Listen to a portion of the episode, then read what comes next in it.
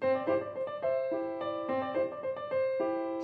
大家好，我是今天的小主播胡浩康，欢迎您收听今天的小百科栏目。鸟儿站在电线上不会触电，为什么人站在电线上会触电身亡呢？我们的身体能导电，大地也能导电。一旦人的身体触到带电物体，由于存在电位差，电流就会通过人体传入大地。强的电流通过人体时，会导致肺部停止呼吸，心脏停止跳动，血液停止流动。没有血液的循环，人体细胞组织就会缺氧，在十到十五秒钟就会失去知觉，最后导致致死亡。高压强电流像闪电一样，瞬间烧毁人的机体组织。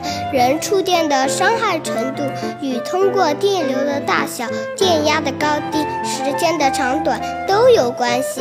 一般来说，三十六伏以下为安全电压。人触电是因为带电体，人体和大地之间构成了电流回路。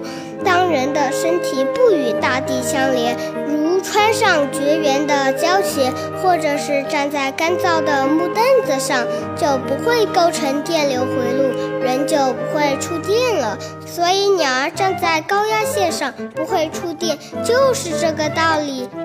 好了，通过我的讲解，你们是否知道鸟儿站在高压线上不会触电是为什么了吗？